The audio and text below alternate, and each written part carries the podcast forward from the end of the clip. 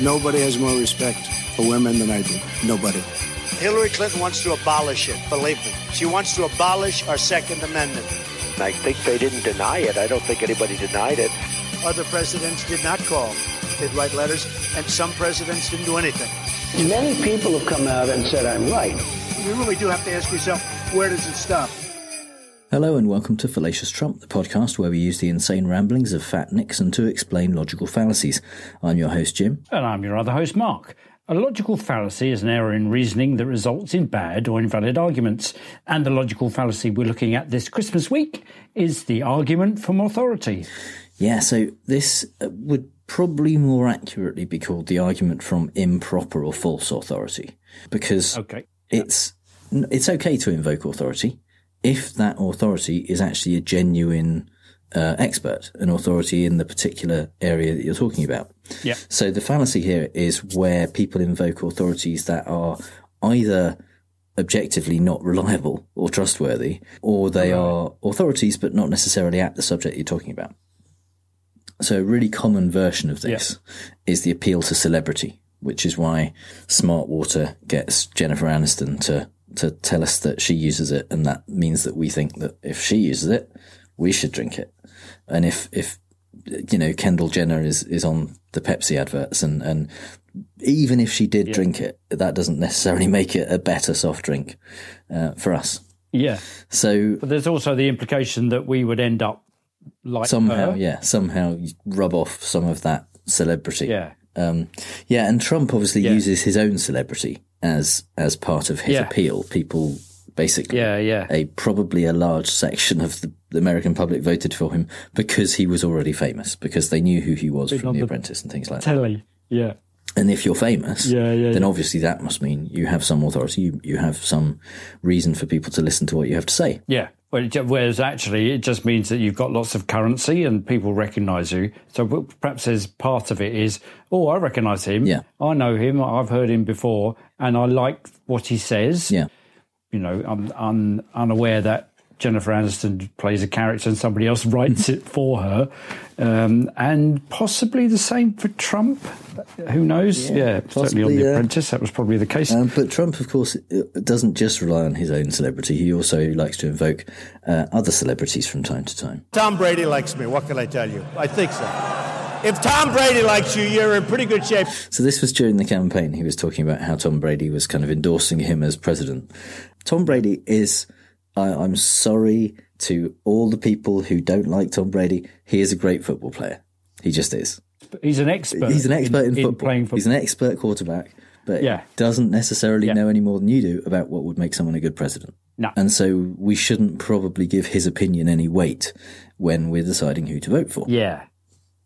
But that's what's that's what Trump is implying Yeah. here is saying, you know, Tom Brady likes me, therefore you should probably vote for me to be president.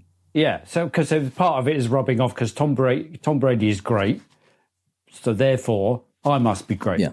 If Tom Brady likes me, you know, some of that greatness that he has is imparting to me, and you could be like Tom Tom Brady. Yeah, Tom Brady likes me. It's that. Be like Tom Brady and like me. Yeah, yeah, yeah, exactly. Yeah, it's like that. But but just for yeah, but and that kind of short that that steps over the fact that if you vote for Trump, you don't automatically turn into Tom Brady overnight. You don't become an expert quarterback No. or indeed a handsome guy that Ted. And Mark Wahlberg in Ted One want to steal the sperm from, you know, because they reckon he would be a good father. yeah.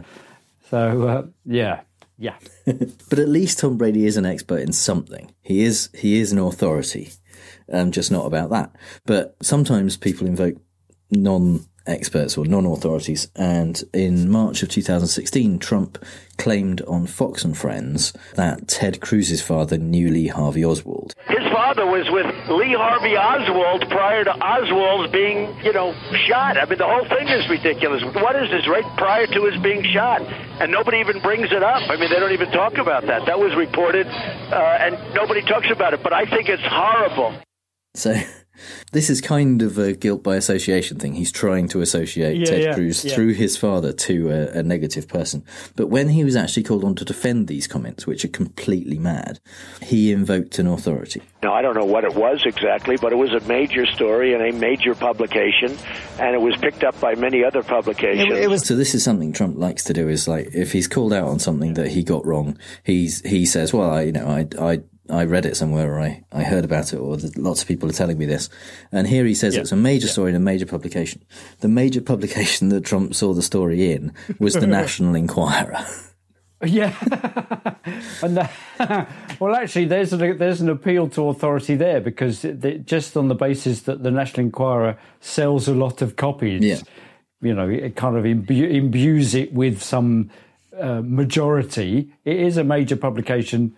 Well, yeah, in the in the world of crazy land, it's kind of It's an authority in that sense, yeah. Yeah. But this is the thing is, in terms of news sources, this is the tabloid that claimed that Judge Antonin Scalia was murdered by a prostitute who was hired by the CIA to assassinate him by injecting poison into his buttocks. yeah, MediaBiasFactCheck.com describes National Enquirer as the original fake news media outlet that profits by selling fake news. Yeah, no, absolutely. So- and it is, well, mind you, it was called upon in Men in Black, the movie, to be the the true reporter of what's gone down. That's true. It kind of Yeah. calls it out, says it's terrible, and then uses it as the as a bust of a joke as well. Whereas Trump thinks it's a major publication, and he just kind of does that stuff. Well, it was a major public, a major story run in a major publication, picked up by other publications. Really? Do you think other publications actually scour the National Enquirer? They can't wait. They're hanging around by the newsstand. Well, I think it was probably other National publications said the National Enquirer is saying this crazy shit. so Yeah, and and Trump or or Trump has referred to a an article in. Yeah, that's called Yeah. picking it up, isn't it? That's picking. Yeah, Trump has gone crazy again because he thinks the National Enquirer is a, a leading journalistic. You know, the stuff of Bob Woodward. Well, I mean, uh, well, there we go. Yeah. So, if you're going to invoke an authority, make sure that they're actually an authority in that particular area in question. And now is the time, I think, for Mark's British Politics Corner. Okay, so this week, my example comes from uh, the Independent newspaper, which is a fairly authoritative newspaper, a broadsheet in the um, uh, in the UK, and it was published on the 14th of December 2018, so this Christmas. It was a, an exclusive interview with that well known political commentator, Paloma Faith. and I assume she's a political commentator because the headline that they ran was Theresa May should step down. She's made a shit show of Brexit. Her career is over. So I was think I was uh, beguiled by the fact that she. Um, I didn't know this this branch to Paloma Faith's um, talents, and uh, it's a print interview. And I, I suspect there isn't an audio version. I looked all over to see if there was an audio version, and I suspect that I'll be committing a fallacy based on the fact that I'm not convinced by her authoritative tone. But this was uh, so. This I think this is why they haven't published an audio one. This is um, uh, her doing a trail for an appearance on a radio show a couple of days later.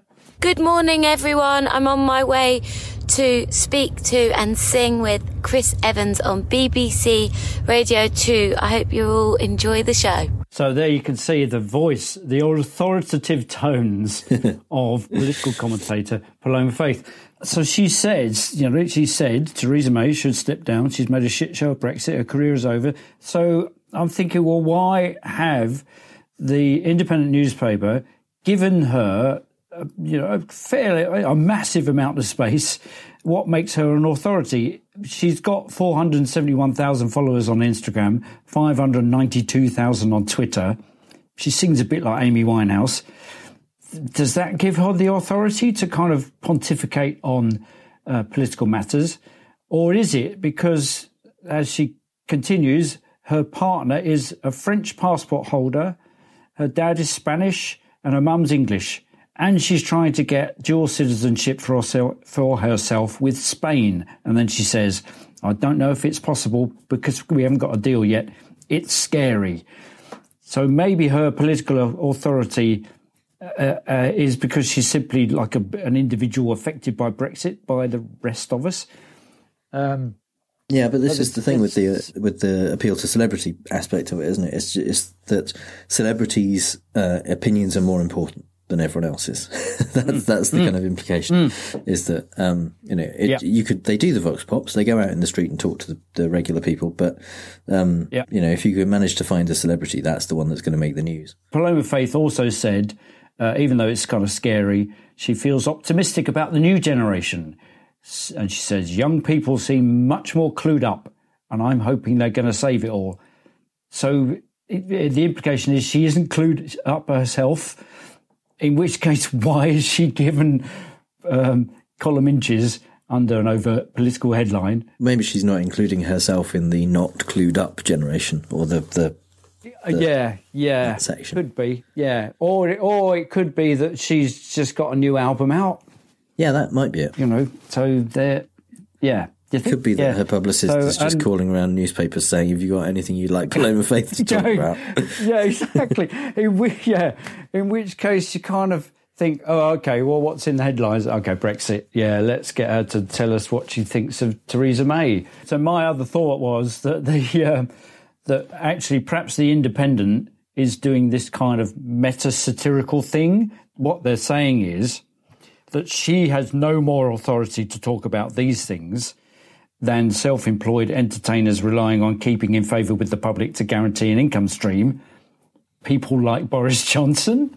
So they're doing this kind of sly bit of satire saying, okay, yes, here's Paloma Faith banging on about these things. She isn't a good authority on which to listen to this, and neither is Boris Johnson, Could who is be. just a shameless media whore, just like Paloma Faith is, you know, without saying as much. Yeah. So, speaking of which, my second example is um, I think uh, knowing that you're an authority is a dangerous thing. And I think Boris Johnson knows that he's an authority and plays on that. Well, let's face it, there's no, he has no reason, he has no skills other than his position of authority to call upon. He's not an expert in anything other than being a politician. I'm a politician, therefore you need to listen to me. Um, so this week, in fact, there'd been a judgment on um, what he said back in August, uh, where he came into for a lot of criticism about a comment on women who wear burqas, which he made in his Daily Telegraph column um, back in August. And it start it kind of starts all right.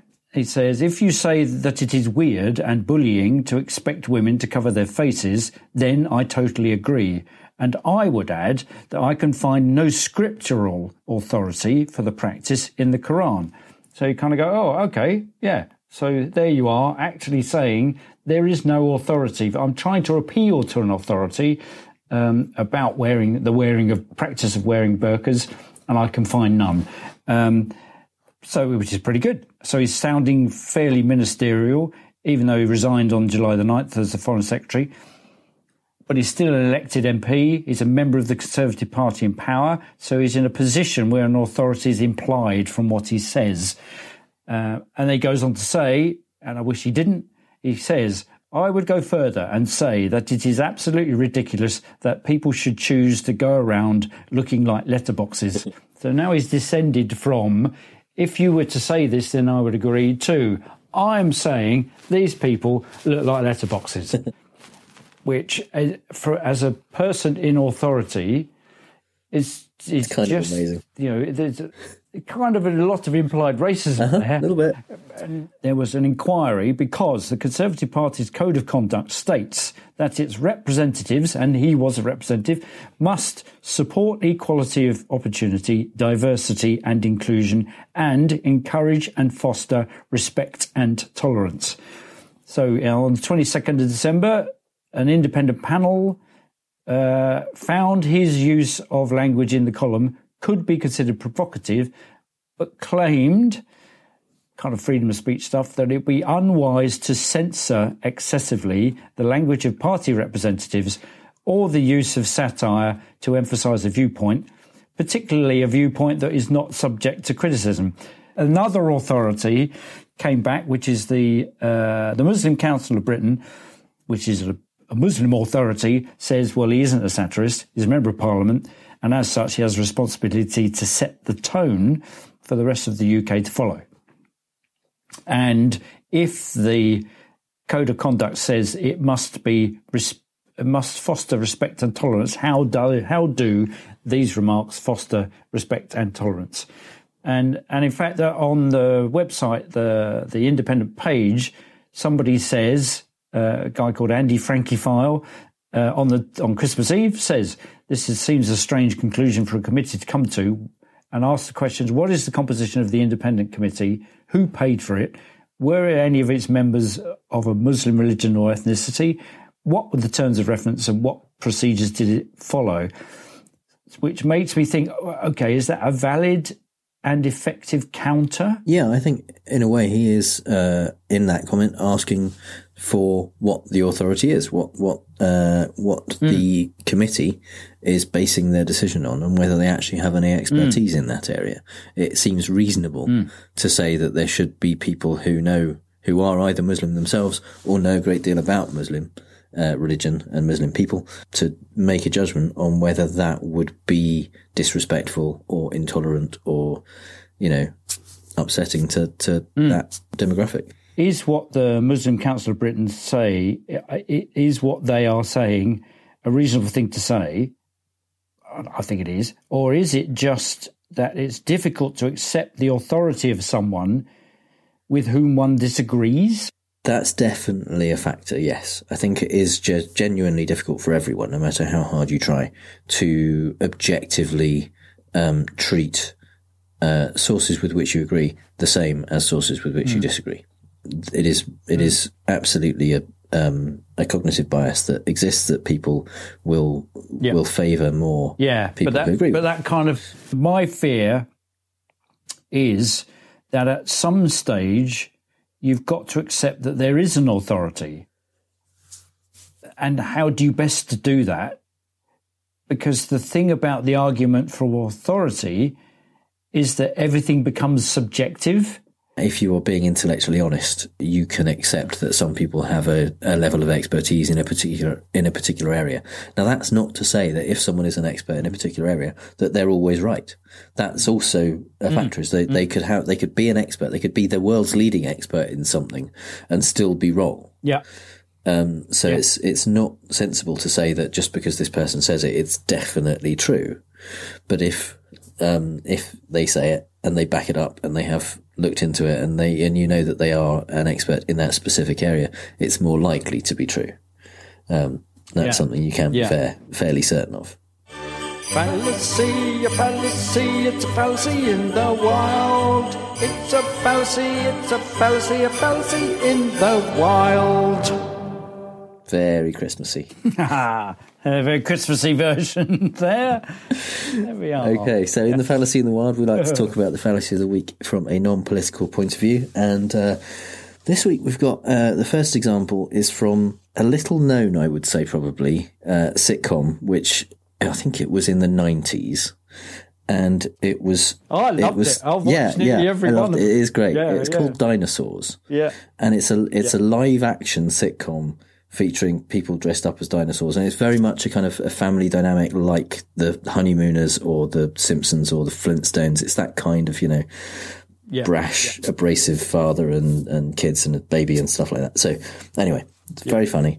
And, uh, in one episode, the teenage daughter of the family doesn't believe that the earth is flat and ends up actually getting, getting taken to court for this. And, uh, this happens in the courtroom. Your Honor, the flatness of the Earth is one of the most hallowed precepts of dinosaur tradition. Yet there are those among us who would require some proof that the world is flat. Fair enough. Let the record show that I now offer absolute and unimpeachable evidence. A guy in a lab coat.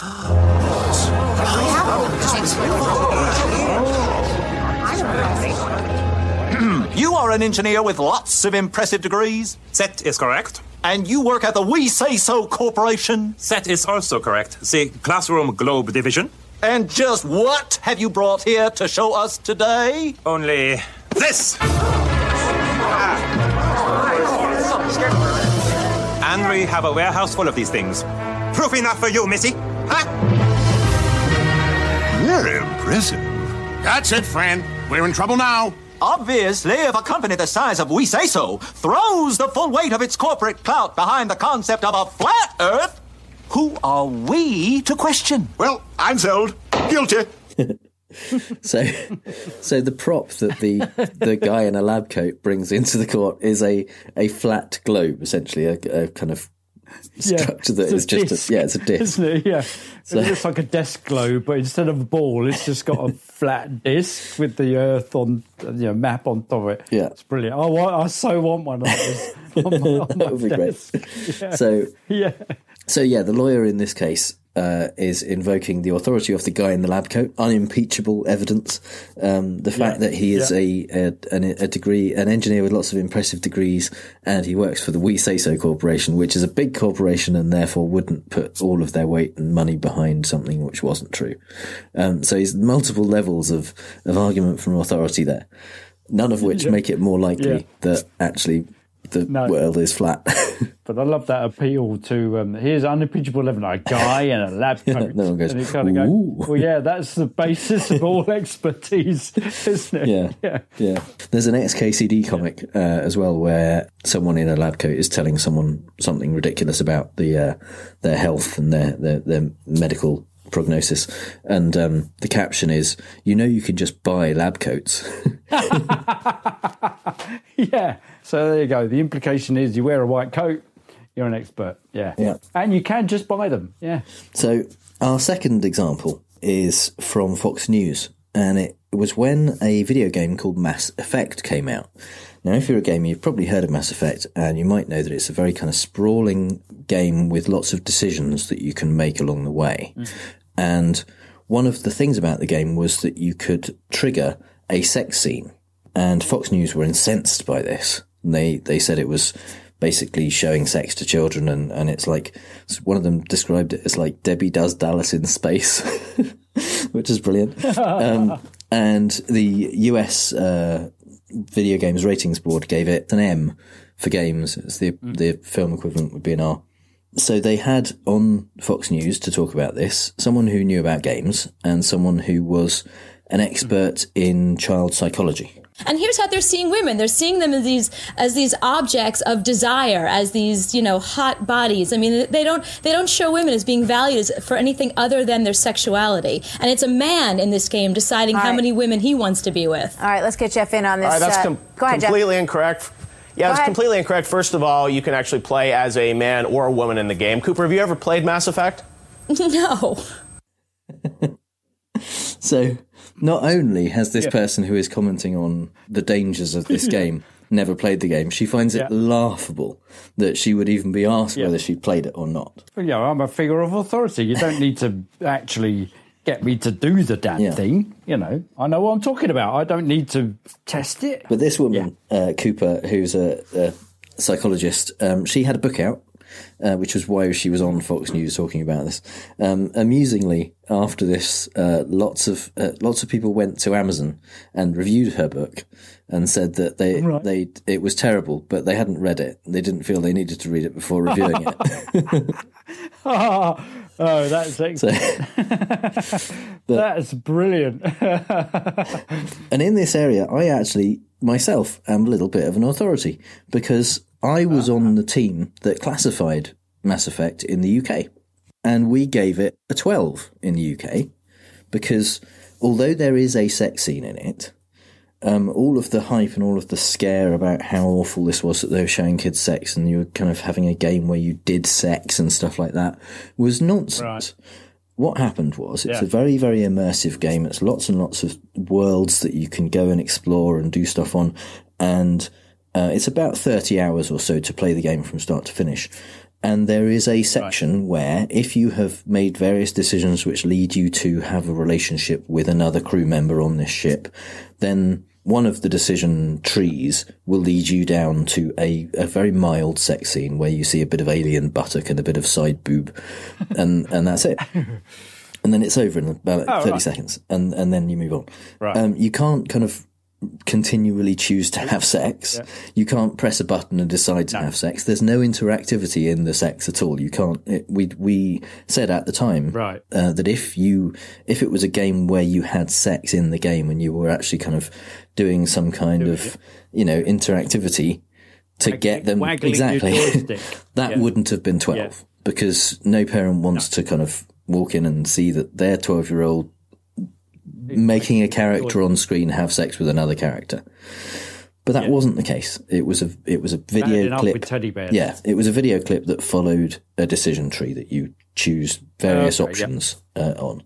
And it was really really mild. It wasn't an issue for us at all. So Yeah, it was yeah. 12 but this person who was There you go. talking about how terrible it was hadn't played the game.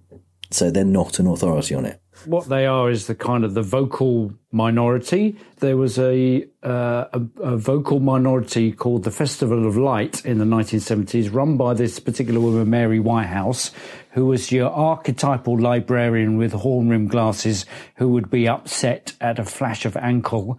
Who would ironically get out all the video nasties and all these all the films um, that you wouldn't normally want to watch, and then watch them and be upset about them, and then complain about She them. made a real special effort And to be would- outraged, didn't she, Mary Whitehouse? Exactly, yeah. And that would, you know, that would lead her to write directly to the British Board of Film Censors, your uh, film certificate. I think it was Film Censors, Censors still at the called time, then. Um, your your previous employer, and um, and complain. Yeah, what she would actually do was write to the Mail mostly, who would Ah, then right. run stories that said things like "ban this sick filth," and what that resulted in was uh, the Video Recordings Act in 1984, which Ah, was yes, yes. it started because in the early 80s when video players came along VHS players you could actually buy any film including video nasties and Italian horror films and sex Mm-hmm. and all kinds of stuff just in in the high street with no age restrictions at all Yeah. And following 1984 and the Video Recordings Act that that meant that somebody had to watch everything and give it a rating and so she actually quite contributed to the BBFC becoming a, significantly more important organisation. And I wouldn't have worked there if not for if not for that, because they wouldn't have needed Yeah, more than a few people. Oh, there you go. Well, something to be grateful for. Absolutely. Yeah. If not the sale of horn rim glasses.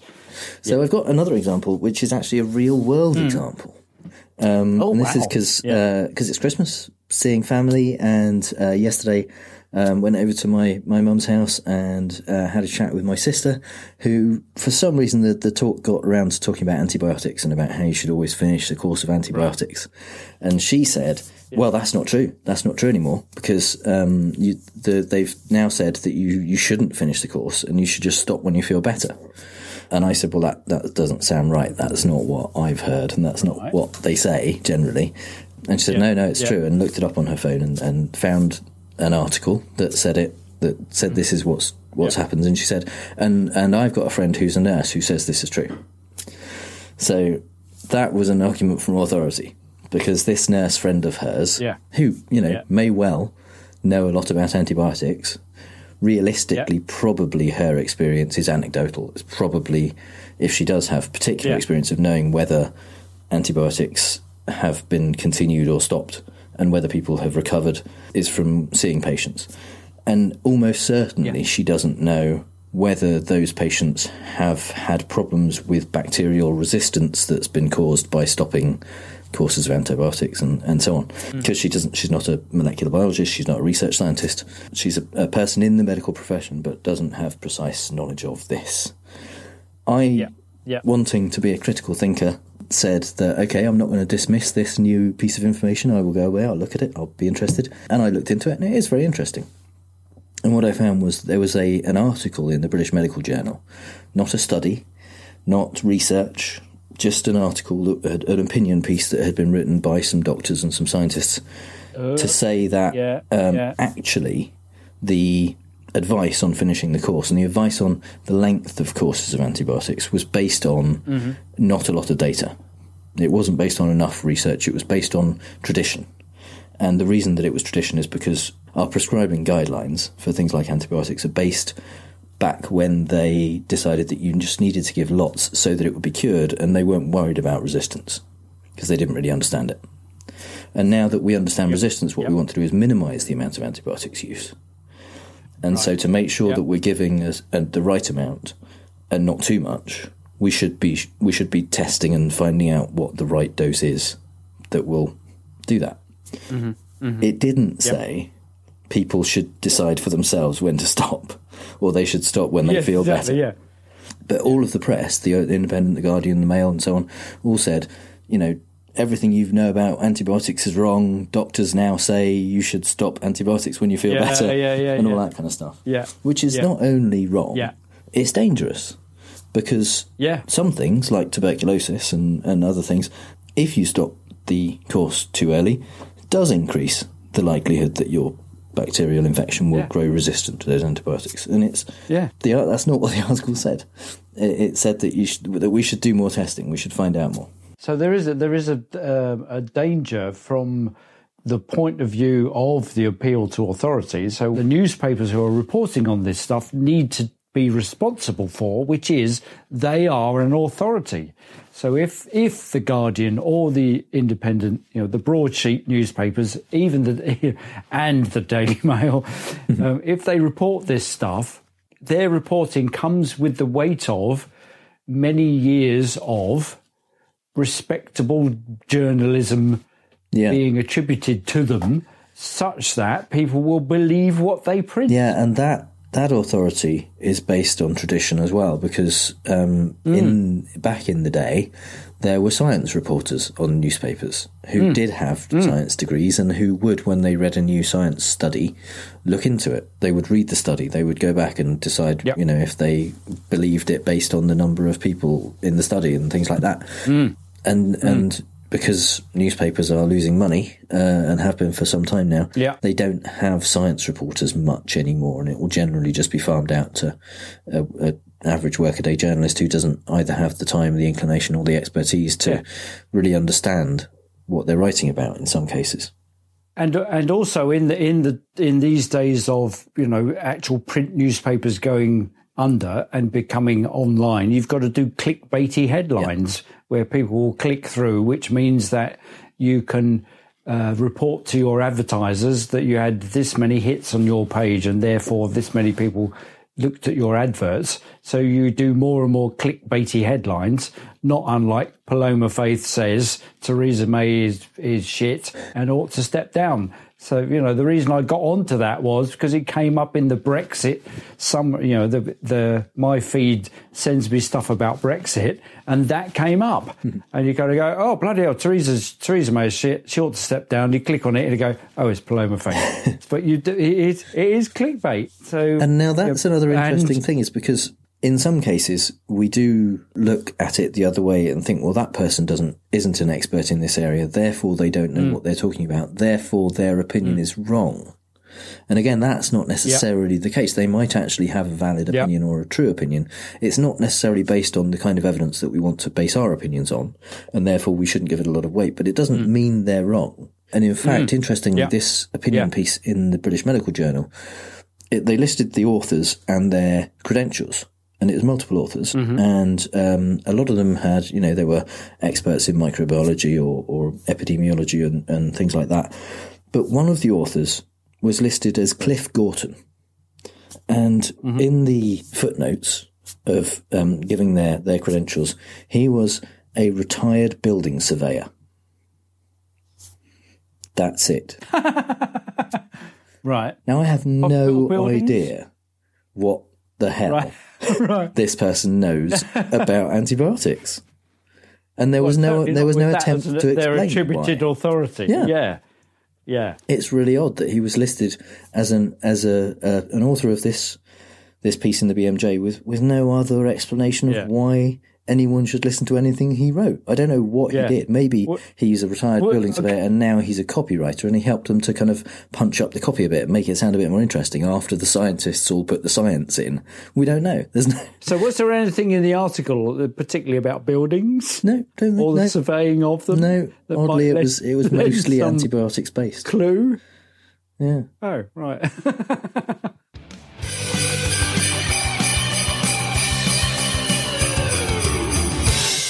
This is our final show of the year, so before we play fake news tonight, there's just time for a quick roundup of Trump's 2018. Mark? okay. It was a fucking dumpster fire. Thanks very much. So we're gonna we're gonna play fake news, folks. I love the game. It's a great game. I understand the game as well as anybody, as well as anybody. Now, this is usually the part of the show where I read out three Trump quotes and get Mark to guess which one I made up. But Yeah. it's the end of the year, you know, it's Christmas party season. Yeah. We like to play different games at, the, at Christmas time, and I thought I'd mix it up a bit, really. So, inspired by Trump's appearance in the Christmas classic Home Alone 2, I thought I would ask you about other films that Trump has appeared in, in cameo roles. Oh, wow. So, Oh, very. and the interesting thing is, according to Matt, was it Matt Damon? I think, who said that Yeah. when he was making a film that was part, took part partly in a Trump property, the only way they were allowed to use the property was if they also filmed, a, they wrote a part for Trump in the film. Oh, my So- God. Yeah. So they, they didn't necessarily have to include it in the final cut, but they had to, to write a part. They had to film it. They had to waste And their time it, on set, yeah. you know, with like Al Pacino against, you know, talking to Trump. And, and that was how he got into Yeah. So he's in quite a lot of films actually. But Oh, my God. so, so I've got, we've got three rounds. Um, so you've got the op- opportunity to, to gain quite a lot of points here. Uh, oh, and good. each round Yeah. is Righto. I'm going to give you three films and you have to tell me which one Trump did a cameo in. Okay? Okay. So, Yeah. round one. Cool. Right. Uh, was Trump in Two Weeks' Notice, Three Men and a Baby, or Four Weddings and a Funeral? Wow. Ooh. Okay, a nice number theme there, by the way. uh, okay, uh, mm, which one out of the three? Yeah, he was in in? one of those films. Okay. Wow. Oh.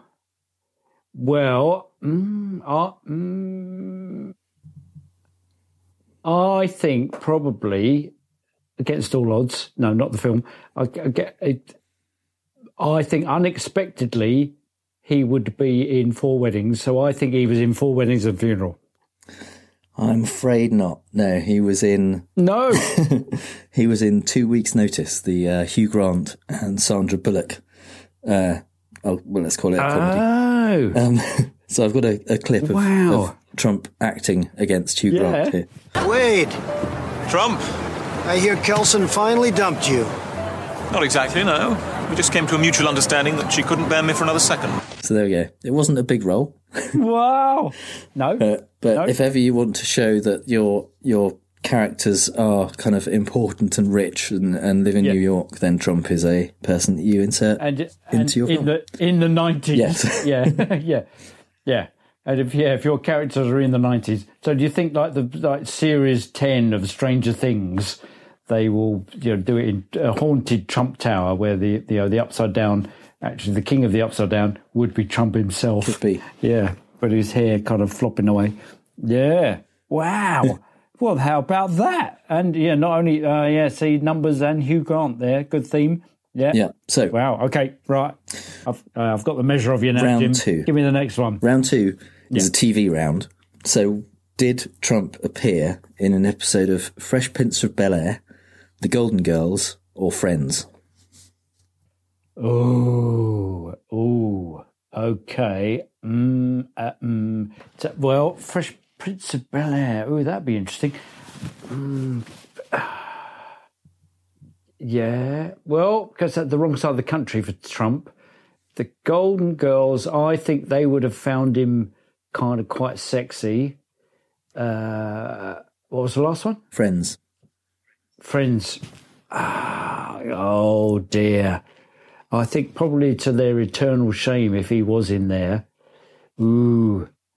Mm. I want it to be the Golden Girl, but I'm, I'm edging towards Friends. But I think I think it's probably the Golden Girls. Okay.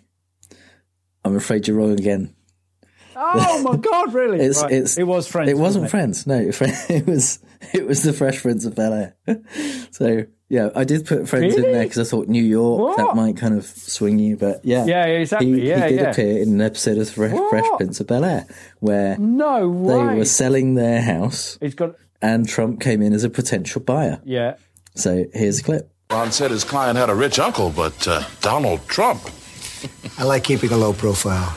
Yeah, so he, he- there was a little bit more to it. Wow. Um, yeah, and in fact, his his wife at the time, I think it was probably Marla Maples, was was in it as well. They Okay. did together. So Bloody hell! Wow, that's amazing, isn't it? Oh yeah. All right. So yeah. So you could like Will Smith di- refused to appear on screen with him. no, Will Will it- went I and thought shook it his might be hand. the- He said uh, he, No. he said if you do buy the house and and you want someone Yeah. to come and mow the lawn, if you chuck in an extra fifty grand, I'll come and do it for you. he is the kid that mows the lawn. Wow. Oh my god. so Wow. Or the nerdy, the nerdy um, nephew. No, the nerdy cousin. yeah, Carlton. Who was? Yeah, he was very excited. Yeah. Oh. Uh, oh, yeah, exactly. yeah. These kind of Trump. Yeah, Trump's his kind of people. Yeah, but it turned out the the story of the episode was that he wanted to buy it because uh, it was like his nephew had lived there as a child or something like that. But it turned out they'd got the address Oh, okay. wrong, and his nephew lived in a different house, so they didn't. They didn't. End up buying it. but you ended up buying it anyway. Oh, you didn't. No, Oh, okay. no. All right. So wow. Oh my god. I'm gonna think I've got to go. The the horrible thing is You're gonna have to watch go that episode watch now, yeah. I know. I Yeah. know. It's appalling, isn't it? Oh. So- no, it'll be awful. final round, your last chance to gain a point. Okay. Okay, was Trump in White Men Can't Jump, Can't Buy Me Love, Right. or Ghosts Can't Do It?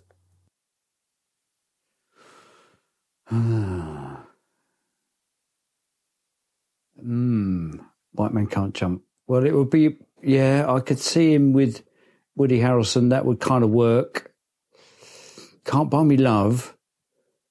Uh, hmm. Well, when was that set? That was set in the sixties. Uh, no, that was a um, John Cusack film, I think. No, no, it was Patrick Dempsey. Oh, okay. Patrick Dempsey was the uh, Okay. Yep. Yep. Yep. unrelated Oh, yeah, to the yeah, Beatles, apart from the desperate stealing of the name. Tune. Yeah. Desperate. It was Attempt to- 1987. Yeah. And what was it? Last one was Ghosts. Right. Ghosts can't do it. Goat, goats can't do it. Ghosts can't do it. Well, you see, I'm yeah, I'm tempted to go for the one that nobody's ever heard of, but I think it's. I want it to be White Men Can't Jump. After I do, I, I just want it to be that because I want to hear Woody Harrelson talk to, talk to Trump. It isn't, is it? I've lost it again. I'm afraid it's the one that no one's ever heard of. It's Ghosts Can't Do It, which is a 1989 Bo Derek comedy um, about Oh, really? about a widow uh, Yeah. who I don't know. Her husband dies. Who's Anthony Quinn is her husband. He dies and comes back as a ghost, uh, and and kind of right. Talks her through a business deal that involves Trump in some for some reason. their their interaction includes this line. But be assured, Mrs. Scott, that in this room there are knives sharp enough to cut you to the bone, and hearts cold enough to eat yours as hors d'oeuvres. So that, that's Trump being a tough businessman there. Yeah, you could tell. and I, I yeah. and I couldn't. Because his voice is slightly lower. I couldn't include a clip A of bit- Bo Derek because bit less stupid. her acting is so bad. Uh, it it can't Yeah, be recorded. Don't give her any lines. Yeah, so No. it's weird. It's like yeah, ghosts ghosts can't be recorded. yeah. Wow. Oh my word! fact- what year was that? That was 1989, and in fact, Trump won a Razzie, um, Right. a Golden Raspberry, Right. for his appearance in that film as worst actor.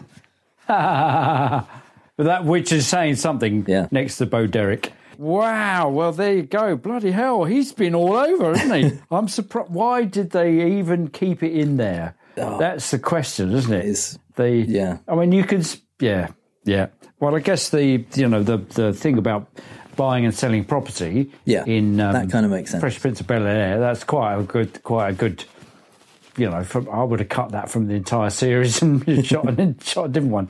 But you know, that makes sense as part of the thing. But getting him back in a kind of really poor um, Patrick Swayze kind of knockoff of Ghost. Was there any was there any play involved in? in no, that it was one? it was weird. No, that the whole thing that Anthony Quinn was married to Bo Derek was weird enough, but yeah, yeah. Well, you know, we've seen weirder weirder That's true. things like Trump being married to Melania, for instance. yeah. So um, I'm going to treat Well, those great. since you lost every single one of those.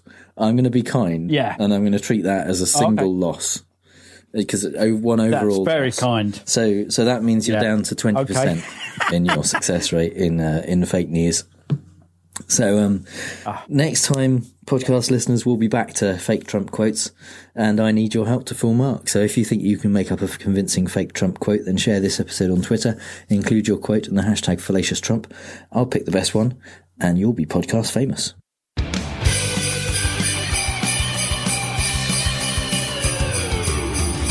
So it's time for the part of the show that this week at least is called Christmas is not a logical fallacy.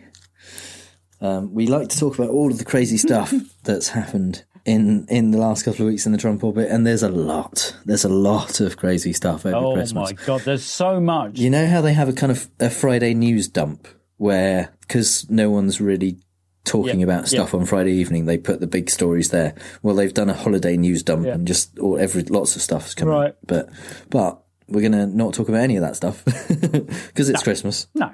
We're going to talk about the war on Christmas, The war on Christmas. Yeah. which is a totally real thing and not made up at all. yeah. So Trump said, in fact, he's he's said it a few times. He said in the campaign that uh, he would bring Christmas back, and people would be saying "Merry Christmas" again if he was made president, because obviously Yeah. before that, He basically no one was saying "Merry Yeah. Christmas." making making Christmas merry again. Yeah, Now, that would be a good. That would be. uh, Why didn't I get a T-shirt with that this Christmas? That would have been great, wouldn't it? With Yeah. Trump in a kind of, of Santa beard, Make Christmas yellow, merry. Yeah. kind of. You know, So, um, yeah, making Christmas merry again. And at last year's uh, tree lighting ceremony, he said that he had he he brought Christmas back to the White House. Merry brought Merry Christmas back. Actually, he said that, kind of implying that the Obamas Right. didn't say Merry Christmas, um, which they very much did. And there's there's a few compilations online of all the times, all the many times that people have found of the Obamas saying Merry Christmas. They also did Yep. say Happy Holidays. Because that is a recognition that Christmas isn't the only thing that exists and there's also Yeah, Hanukkah yeah. and Kwanzaa and other things. Um, Yeah, yeah. And New Year, for that matter, which is included in the kind of the holiday season. Yeah, it hasn't been very consistent. The the other members of the Trump family, uh, uh, Ivanka Trump, last year put out a tweet saying "Happy Holidays," which probably people didn't like. yeah, yeah. But the the interesting thing is that this month there's been a uh, a poll by Morning Consult who have asked people what they actually think about people saying Merry Christmas and Happy Holidays and if Yeah. if they care basically. So they asked the question if a store or business used the term Happy Holidays or Merry Christmas would that make you more or less likely to shop there or would it make no difference either way? Right. And what they found was for all all adults, just generally across the board, if people say Merry Christmas, that that makes forty two percent of people more likely to shop there. It makes no difference to forty nine percent of people, um, and Right. it makes it less likely to I think about two percent of people. Um, Right. and if but if they say Happy Holidays, that actually makes twenty two percent of people more likely to shop there. It makes it fifty six percent Oh, of people don't care at all, and fourteen percent of people are less Yeah. likely to shop there. So it's not that massive. It's not that big a deal. No. Um, but the interesting, Actually, more more people don't care at all. yeah, loads of people, but basically the, the majority of people don't care overall what people say. But it does it does break down across party lines quite quite interestingly, um, because Oh, okay, yeah, the yeah. Democrats. Yeah. Five percent of people are less likely to shop in a, a shop that says Merry Christmas, and six percent are less Yeah. likely to shop in a shop that says Happy Holidays. Yeah. Whereas for Republicans, it's Yeah. it's one percent who say they would be less, and I don't understand this at all. They'd be less likely to shop in a shop that says Merry Christmas, even though they're Republican. Right. But they're twenty percent less likely. Twenty percent of them are less likely to shop in a, a shop Oh. that says Happy Holidays. Oh. Even then, Okay. that's eighty percent of people who doesn't who don't give a fuck. Doesn't make any difference to them. Yeah. Even in the Yeah, Republican yeah. Party. And actually, looking at the makes no difference bit for Republicans, 36% say that Merry Christmas makes no difference. 48, 48% say Happy Holidays makes no Yeah. difference. So, yeah, 80% of people, including more people than if they if said Merry Christmas, give a shit Yeah. about whether they say Happy Holidays. Yeah. Yeah. So, it, it, yeah, so it's a completely made up thing. It is completely made up, and it was the thing is it came from the early two thousands, um, between two thousand and two Oh, thousand three. okay. As recent as talk that. show. Yeah. absolutely. Well, no, to be Yeah. fair, there is a history of it. There are there are people who who were saying even back in the like forties and fifties, oh, you know, you you Okay. as soon as they saw something that didn't say Merry Christmas, they they were saying, oh, you don't see Merry Christmas anywhere anymore. um, but it really became a thing in the Republican Yeah, yeah. Party with talk show hosts, conservative talk show hosts uh, like Bill O'Reilly um, in two thousand and three, particularly Got our friend Bill O'Reilly. and Yeah. Bill Donohue in the uh, of Right, the Catholic yeah. League, he started talking about how you don't see Christmas anymore and how how Christmas in schools was being censored because they put up things that acknowledged cultural traditions other than Christianity or sang Frosty the Snowman instead of Silent Night. But as well as. Well, yeah, yeah, absolutely. But that's the thing Yeah, is is yeah. it, when you're used to Yeah. being in charge, any any concession to anyone else is oppressive to you. that's the yeah, thing. yeah, yeah, exactly. It's- it's when you you're being a attacked. white supremacist. Yeah. yeah, yeah, yeah. You're having to concede, you know, two percent or something. Yeah. Just accepting that other people exist down your empire. right to their opinion is is unacceptable. yeah. so so yeah, in 2003, O'Reilly jumped on board and uh, started talking about he how Christmas is taking flack. It said he he said in in 2003 he said um, in Denver this past weekend no religious floats were permitted in the holiday parade, parade there. In New York City, Mayor Bloomberg unveiled the holiday tree and no Christian Christmas symbols were allowed in the public schools. In, Ma- in Macy's, they've done away with Christmas greeting Merry Christmas. Um, and yeah, in Macy's, they did start saying happy holidays that year. Because again, they were trying to be inclusive. They were trying to say Yeah. it's, you know, Yeah. they're not not celebrating Christmas. And if you go Yeah, to yeah. Macy's, if you went to Macy's in 2003, they had Christmas decorations and including religious ones and Merry Christmas on Yeah. things. They just generally told their staff to well, say happy they're kind of thinking, well, you know, New York's going to be filled with uh, Catholics, non-Catholics, non-Christians, and we're a shop trying to sell stuff. There was an incident in 2005 when in Walmart a woman complained that they were saying happy holidays instead of Merry Christmas. And so a, Right. an employee. One, one woman. Yeah. yeah. And so a, a Walmart um, customer service employee emailed her to say, yeah. The majority of the world still has different practices other than Christmas, which is an ancient tradition that has Yeah. its roots in Siberian shamanism. Santa is borrowed from the Yeah. Caucasus, mistletoe from the Celts, Yule log from the Goths, and this uh, the time from the Visigoth, Yeah. and the tree from the worship of Baal. so that that employee Yeah. was fired from Walmart. Yeah, of course. Yeah, but but not immediately. Yeah. That must have just that must have happened after somebody complained. Yeah, well, Bill Donohue What? of the So- yeah, Catholic but- League so- complained. Oh, he called okay, it right, discrimination yeah, yeah, yeah, Uh, practiced by cultural fascists, and he called for a bo- boycott of Walmart. And um, Okay, and, so and what he's espousing isn't cultural fascism. no, no, of course not. No, no. Right? Yeah, yeah. So uh, yeah, so No. so Walmart apologised. They they said that their their greeters should say Merry Christmas again, and they fired the employee But why? involved. Well, mainly because Bill Yeah, Donohue because is an argument for from authority, and was saying, you know, given my authority, I'm going to get everybody to boycott Walmart, and Walmart are going, shit, nobody's going to buy anything. Let's fire the guy. Uh, but even in 2005, um, Gallup did a poll, and 41% of people said they preferred to hear Happy Holidays. Um, 56% said Oh. they'd rather hear Merry Christmas, but it's still pretty pretty close. It's not that far off. Yeah. Bill O'Reilly was keeping on saying this uh, for several years, but by the kind of late 2000s, 2008, 2009, he was claiming that he'd won basically the war on Christmas and, and that Macy's was saying Happy uh, Merry Christmas again and, and all of the main stores, they all had it on. But it hasn't stopped anyone else. world. Every single year it hasn't stopped Fox from, from saying any time that, you know, there's a, um, a school nativity scene that is is it has to include a, a snowman.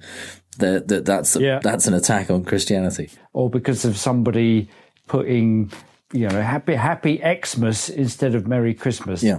Is it what the hell? You know, it's, that's the that's the counter argument, isn't it? Yeah, That- the the Xmas one is interesting because because the X in Xmas comes from the Greek initial for Christ, and Oh, and wow. so it is a a, a traditional um, shortening of Christmas, um, but but Christians can't decide whether it's trivializing Yeah. Christmas and therefore bad.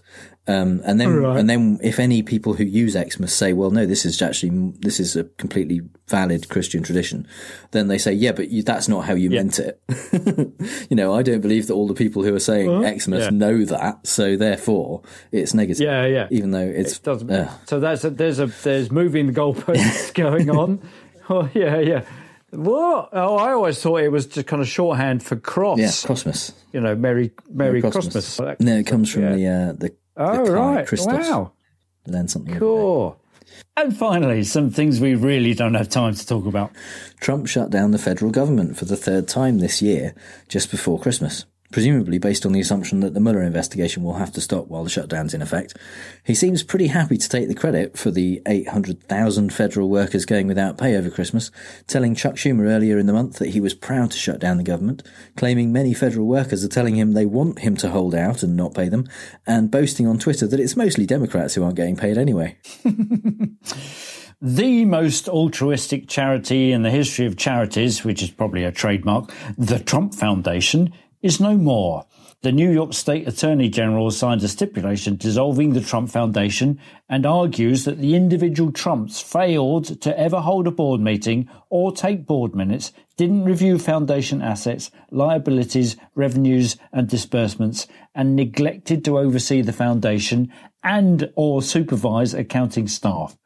Most damning of all for the president, he solicited funds directly for the foundation, then gave his presidential campaign control over those funds, which it then used to attempt to influence the election. As the Barbara Underwood version of the good book says, and now abideth faith, hope, and charity, these three. But the greatest of these is justice. For the first time in his presidency, Trump visited US troops overseas on Christmas Day as he and Melania took an unannounced trip to Iraq. After accidentally revealing the classified whereabouts of Covert Special Ops Unit SEAL Team 5, Trump went on to brag about how he personally arranged the military's recent huge pay rise. Is anybody here willing to give up the big pay raise you just got? Raise your hand, please. Oh, I don't see too many hands. Okay. Don't give it up. It's great. You know what? Nobody deserves it more. You haven't gotten one in more than 10 years. More than 10 years. And we got you a big one. I got you a big one. I got you a big one. They had plenty of people that came up. They said, you know, we could make it smaller. We could make it 3%. We could make it 2%. We could make it 4%. I said, no. Make it 10%. Make it more than 10%. Because it's been a long time. It's been more than 10 years.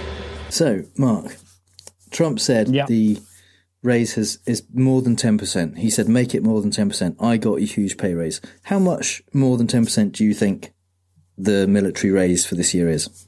Point one. It's it's actually a bit less than 10%.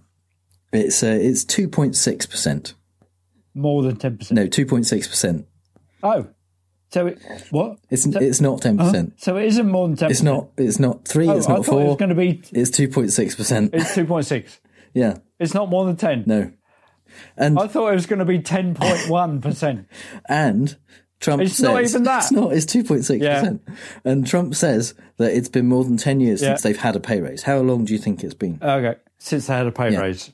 probably a year. Yeah, last year they had a pay raise. Yeah. it was about the same. It was about two point four percent last year, and uh, and Yeah. he did not get them the big, massive two point six percent pay raise. Yeah, military pay raises are tied to increases in private sector wages. They are they're calculated by the Department of Labour. They haven't done anything about getting them. No. So he's completely just lying. So it's just gone up by the cost of living, Yeah. basically. Yeah. So And they bought it. Yeah. They bought. The whole room just went, Yay! You're great. Yeah. What? What? There's, a, there's one kid at the front, you know, going, uh, No, the Emperor's not wearing any clothes. Can you not see that? Yeah. Can you not see this big lumpy orange guy is stark bollock naked? He's, you know, he's, he's, what are you doing? Can you not see through this tissue of lies? What the hell? How is he going to get away with that? As- he'll do something else and no one will care. you don't stand in a room with people who are armed to the teeth and lie to them like that. Know, yeah. No way. Do you think these guys who get a paycheck every year, every month, they get a pay slip because they've got to fill in their tax return? Uh-huh. So they have to get some paperwork that backs that up so that they can tell the tax man, this is what I earned. Every year that happens. Well, I tell you what, it's lucky that because the government is shut down, there are no IRS people watching. Yeah. Uh, ah, there you go. So, so they're, so they're they probably safe. ah good. Yeah. So he's not as stupid as he looks. So I didn't think he could be as stupid as he looks. So he knows full well that actually I can get away with saying this shit because nobody's listening. No one's going to record it. I've just turned up unannounced. Yeah, it's not like nobody's going to be this stuff on here. TV and anyone no, it. Or no, Yeah. no, no, no. Nobody's ever seen that. No. no, What the hell? This past weekend, Trump administration ghoul and noted bald person Stephen Miller appeared on Face the Nation to talk about some presumably pretty racist stuff and show off a fancy new zombie hairline. And because nobody ever watches his appearances with the sound up, no one failed to notice that he looked like he'd been inserted inside that magnetic iron filings facial hair toy, Wooly Willy. Actually, the pubic head triangle was the only alive looking thing in his chair. Have you seen it? It's got it's That's just amazing. horrible. It is, and it's completely the wrong colour. It's a fabulous looking small patch of hair. The rest of it is awful and lank and a different colour. I've heard a And rumor you think, that it's possible Yeah. that, that the the makeup person, the person kind of who was getting him ready for his appearance on the show, Right. didn't like him because if they did, they would have done a much better job. And and perhaps it's someone who was a Democrat or someone who was Oh, like, that's maybe just not a Nazi. And Yeah, yeah. because they, didn't make any oh, attempt Oh, at all brilliant. to kind of blend it into his No. existing hair. It was just kind of a lump of fake hair on top of his head. it moves it forward, you know, in a kind of, you know, Dracula esque Widow's Peak way. Yeah. Which, and he's never had that. It's not even like a bit thin. So if you shone a lot of strong light from above, it would, you would see the scalp shining. It's just a whole big bunch of hair. You know, Bo Derek would be proud of that pubic triangle on his head. Guarantee it. Um, another in the Happy Family set of dictators, that nice Turkish Mr. Erdogan, told Donald on the phone that he's got ISIS covered now in Syria, so why is Trump's army still there? Righto, said Donald. Let's go, boys. No correlation, of course, with the fact that the State Department later said it had approved the sale of Patriot ground to air missiles in Turkey. Even in the face of committing this so called Obama like mistake, a senior administration official said it was the president's decision to make, and he made it. He gets to do that. That's his prerogative. How many times do we have to spell it out? Just because you're in charge doesn't mean you're right. Exactly. London based eco friendly construction company EnviroBuild, who feel very strongly that everyone should do everything they can to leave the world in a better way than they found it, bid $25,000 for the right to name a newly found type of Panamanian amphibian, the caecilian. Caecilians are tropical amphibians that look like large worms or slick snakes. Sometimes it's hard to tell which end is the head and which is the tail, or arse, if you will. Their shiny skin is ringed with drooping skin folds, very pleasingly called annuli, it is a vulnerable creature at risk as a result of the US government's current position on climate change. So they have called it Dermophis donaldtrumpi. Yeah, a, a short sighted, slimy worm like creature. Excellent. Exactly, with droopy, drooping skin folds. And actually, what it does is eats its own skin. Yeah, in fact, its children are parasites, aren't they? Because it they eat its skin as well to to to get ahead in life. Works on so many levels. Well, so it shoves it into the faces of its offspring. In order to, in order to give them cushy jobs in the White House. Oh, oh no! Wait a minute. No. All Michael Flynn had to do last week was go into the courtroom and accept a light sentence with possibly no jail time, which both his lawyers and Mueller's team had agreed to based on his cooperation as a witness. But of course, he had to spend a couple of days beforehand saying the FBI had entrapped him, talked to him without his lawyer present, and the mean old agents hadn't told him it was illegal to lie to the FBI. Judge Emmett Sullivan wasn't happy, so he asked Flynn if he had in fact been entrapped. Flynn's lawyer said no. Sullivan asked if Flynn did in fact know that lying to the FBI was a crime. Flynn said yes. Mm-hmm. And Sullivan asked if Flynn wanted to recant his guilty plea. Flynn said no. So Sullivan basically told him to go away and think about how he could be more helpful. he offered to sentence Flynn there and then, but said he couldn't promise there wouldn't be jail time, and pointed out that Flynn had basically sold out his country.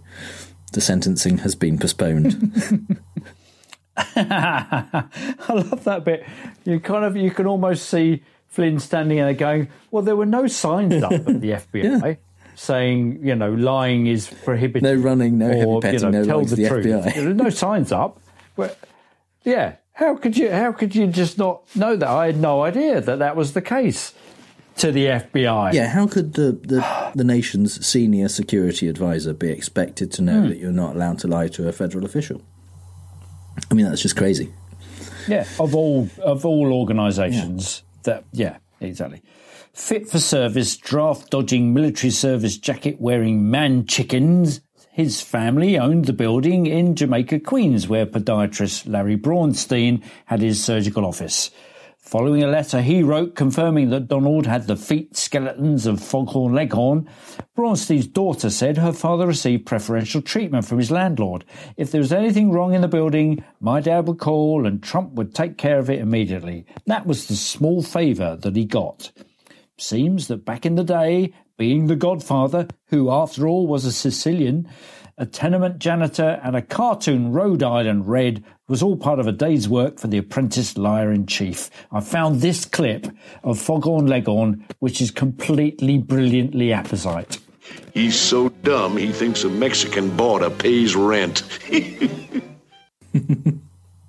How about that? Very good.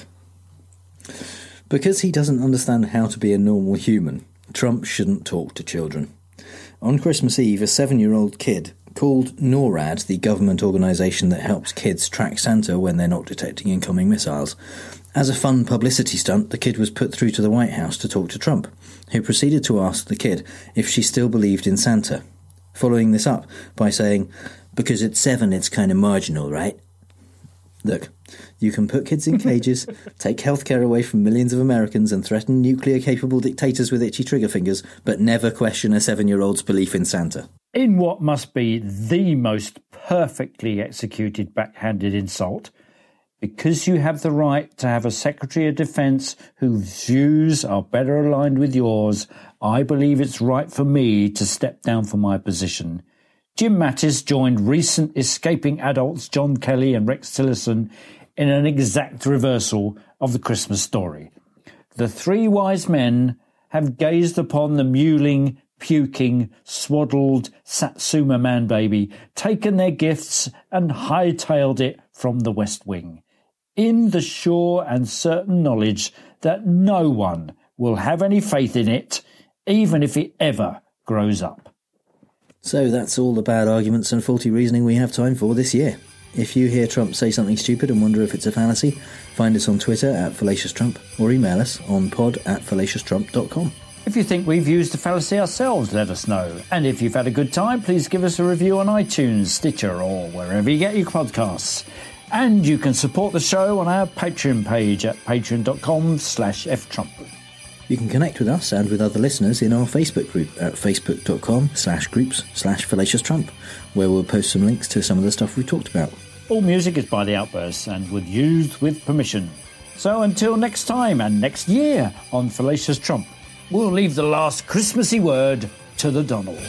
That's right. Go home to mommy. Bye. Bye.